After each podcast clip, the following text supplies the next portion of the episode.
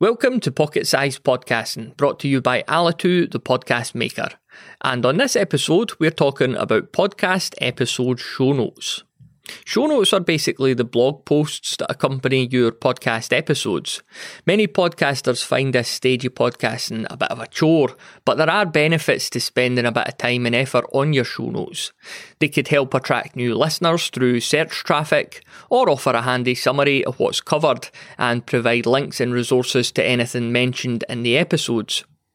That said, your podcast needs to be sustainable or you'll stop doing it. So if you only have the time or energy to do a quick bullet point summary each episode, then that's absolutely fine too.